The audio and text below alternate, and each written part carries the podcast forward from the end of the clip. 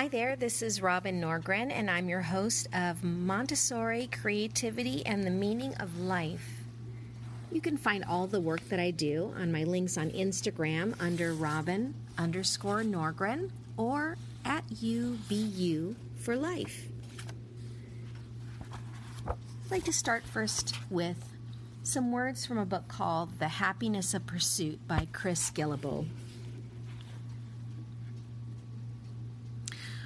What exactly is a quest? How should we define it? After much consideration, here are the criteria we settled on. A quest has a clear goal and a specific endpoint. You can clearly explain a quest in a sentence or two. Every quest has a beginning, and sooner or later, every quest will have an end. Not everyone will understand why you undertook the quest, but that's another matter. A quest presents a clear challenge. By design, a quest requires that something be overcome. Not every quest needs to be dangerous or next to impossible to achieve, but it shouldn't be easy either. A quest requires sacrifice of some kind. There is no having it all when it comes to a quest. To pursue a big dream, you must give something up along the way. Sometimes the sacrifice is apparent in the beginning, other times it becomes apparent only later on. A quest is often driven by a calling or sense of mission. A calling need not be some form of divine inspiration. It is often expressed simply as a deep sense of internal purpose. Whatever form it takes, people who pursue quests feel driven, pushed, or otherwise highly motivated to keep going. A quest requires a series of small steps and incremental progress toward a goal. As we'll see, many quests are, compare, are composed of long, slow, and steady marches towards something, with moments of glory and elation few and far between. You don't simply arrive at the Holy Grail the day after you set out to find it. If you do, it's probably not the Holy Grail, and it's definitely not, not a quest. To sum it up, a quest is a journey towards something specific with a number of challenges throughout. Most quests also require a series of logistical steps and some kind of personal growth. Before anything else can be done, you have to sort out the many practical details and obstacles that lie in your way. Why a quest might be for you. If you're already beginning to think about how to apply lessons and stories to your own life, consider these questions. The more you're inclined to answer yes, the more likely you are to enjoy a quest of your own. Number one, do you like making lists and checking things off? Number two, have you always enjoyed setting goals? Number three, do you feel motivated by making progress toward a goal? Number four, do you enjoy planning? Number five, do you have a hobby or passion that not everyone understands? Number six, do you ever find yourself daydreaming or imagining a different kind of life? Number seven. Do you spend a lot of time thinking about your hobby or passion?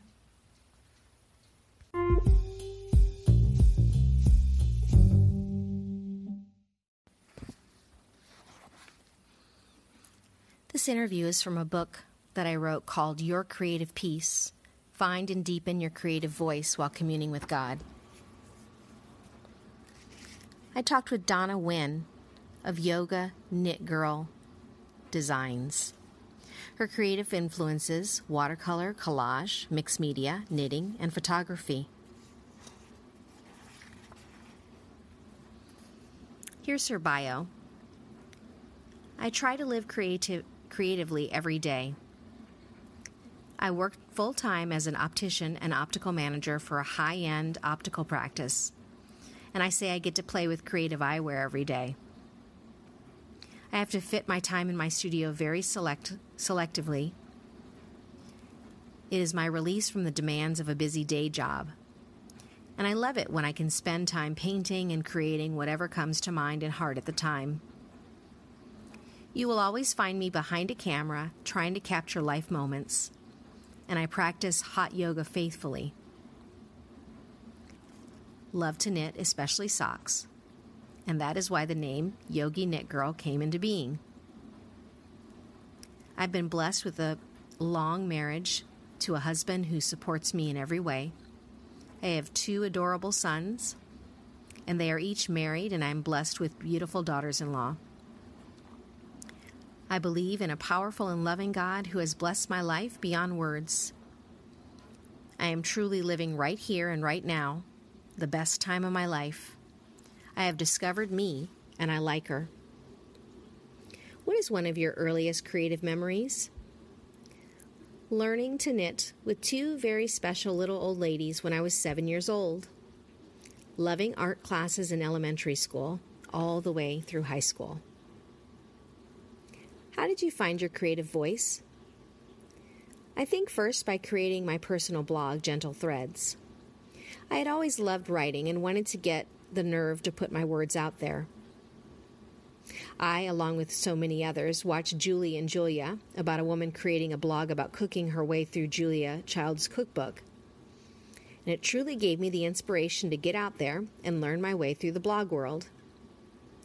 My first entry was March 26, 2010, and I've been going ever since.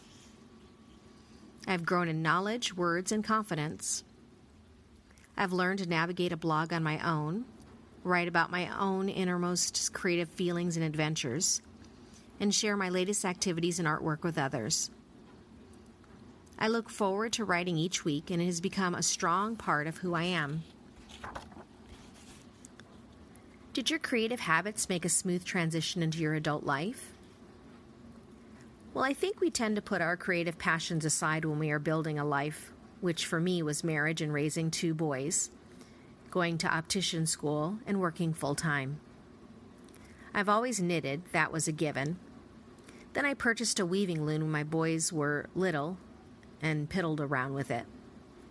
I was a weaver for a long time, but found for me it just wasn't enough. I was always fascinated with watercolor painting, but again, life was just kept getting in the way to pursue anything. It wasn't until my guys were in college and I was home without them that I began to truly pursue artistic outlets.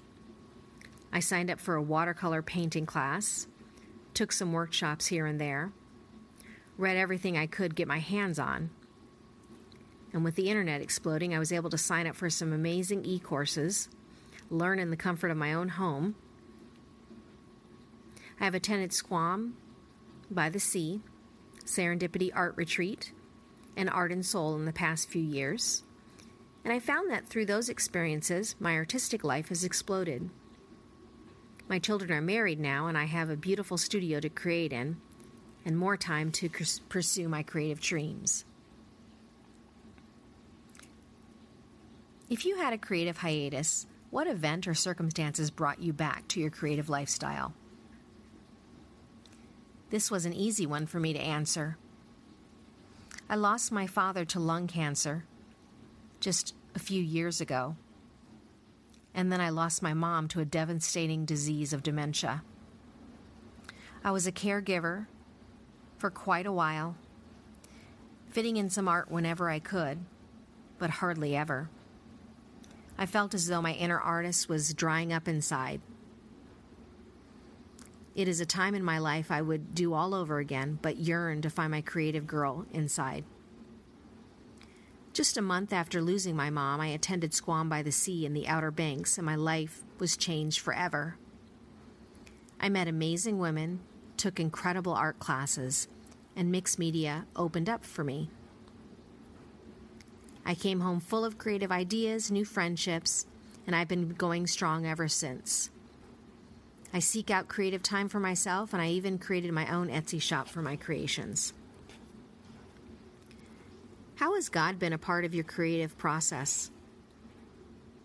I've been a Christian for most of my life and am married to an incredibly strong and faithful man. I'm very blessed. I feel that I have learned to set priorities in my life, always doing what is right and what I must before I can do what I want to. That takes an enormous amount of energy. I am balanced in my life, and I know that having a relationship with God centers me. It centers me, centers me the way I live my daily life, my heart thoughts and my words and my actions. Because I'm truly centered and a faithful person, God has blessed me with my talent and my strengths. Is there a particular moment where your creativity became infused in your creative practice? Not any exact moment. I only know and feel that I am guided along the way. There's a sense of intuitive feeling when I enter my studio and begin the creative process. I look at it as an opportunity to express myself, where I've come from, who I am. Spirituality comes in many forms. We must take the time to listen inside and act on what we hear. I think that comes through in my collage pieces and my watercolors. They are extremely intuitive.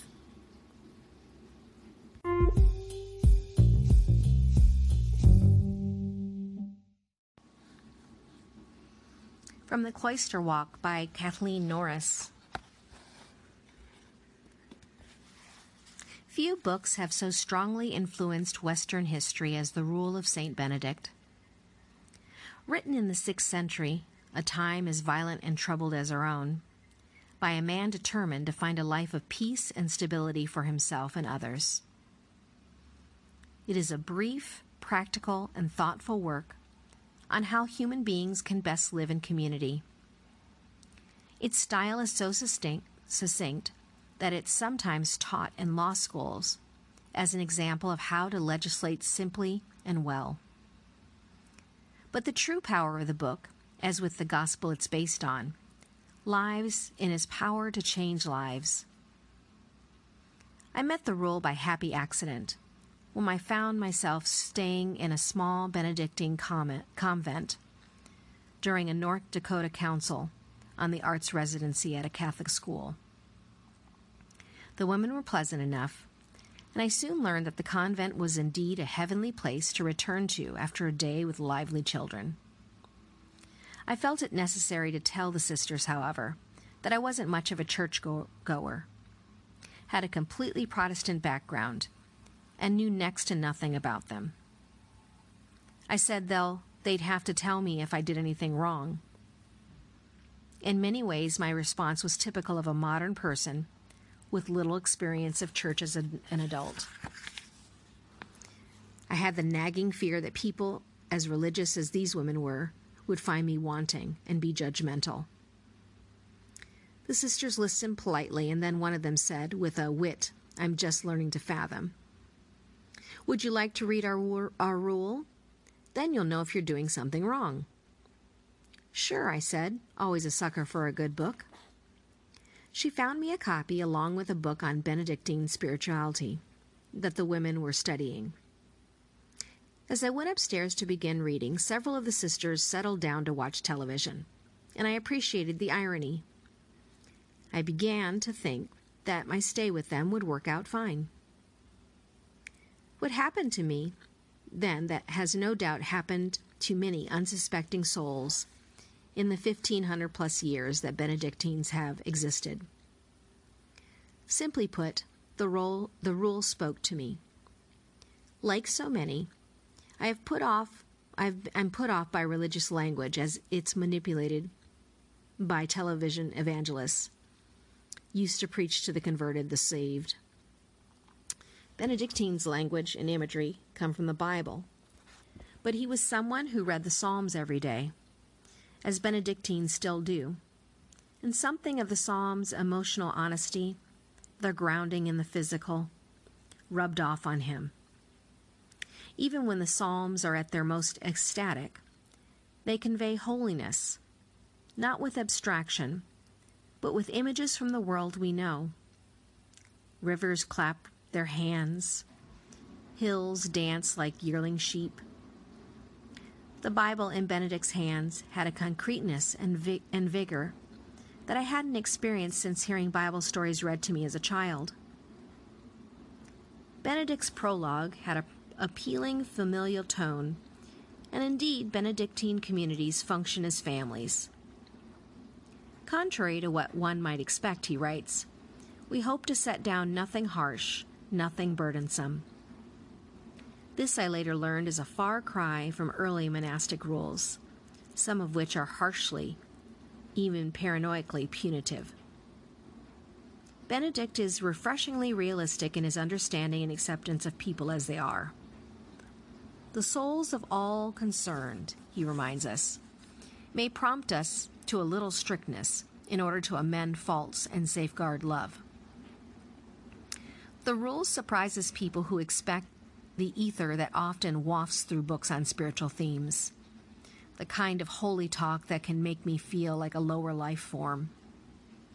Benedict knows that practicalities, the order and times for psalms to be read, care of soul of tools, the amount of and type of food and drink and clothing, are also spiritual concerns. Many communal vent- ventures begin with high hopes, have, have foundered over the question of who takes out the garbage. Over and over, the rule calls us to be more mindful of the little things even as it reminds us of the big picture, allowing us a glimpse of who we can be when we remember to love. Benedict insists that this remembering is hard work, needing daily attention and care. He writes for grown ups, not for people with heads in the clouds. No one shall be excused from kitchen duty, Benedict says, making exceptions only for the sick or those people engaged in the urgent business of the monastery. Today, that means that the Benedictine scholar with the PhD scrubs pots and pans alongside the confrere who has an eighth grade education. The dignified abbot or prioress dishes out food and wipes tables after the meal. I first encountered the rule in the mid 1980s when my husband and I were barely hanging on as freelance writers in an isolated rural, rural area. We were not alone in our economic uncertainty. Everyone in the region was severely affected by what was termed the farm crisis. The distress was not merely economic, but social and emotional. And the church I had recently and reluctantly joined was, like other local institutions, in considerable turmoil. Among its members were bankers as well as farmers going through bankruptcy. And tensions ran high. It surprised me to find that a 6th century document spoke so clearly to our situation, offering a realistic look at human weakness, as well as sensible and humane advice for us, if we truly wish to live in peace with one another.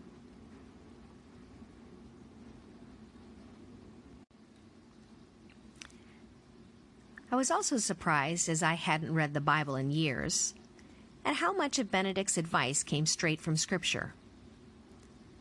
In his prologue, he takes that enticing question of Psalm 34 Which of you desires life and covets many days to enjoy good? and states that God has already given us the answer in the very next verse, verses of the psalm. Keep your tongue from evil, your lips from speaking deceit. Depart from evil and do good. Seek peace and pursue it. It was good to be reminded as I thought of the conflicts in my town, church, family, that peace is not an easy thing, but something that must be struggled for. In a marriage, in a small town, in a monastery, it is all too easy to let things slide. To allow tensions to build until the only way they can be relieved is in an explosion that does more harm than good. Benedict's voice remains calm. Persevere, bear one another's burdens, be patient with one another's infirmities of body or behavior. And when the thorns of contention arise in daily life, daily forgive and be willing to accept forgiveness. Remember that you are not the center of the universe, But, to use Benedict's words, keep death daily before your eyes.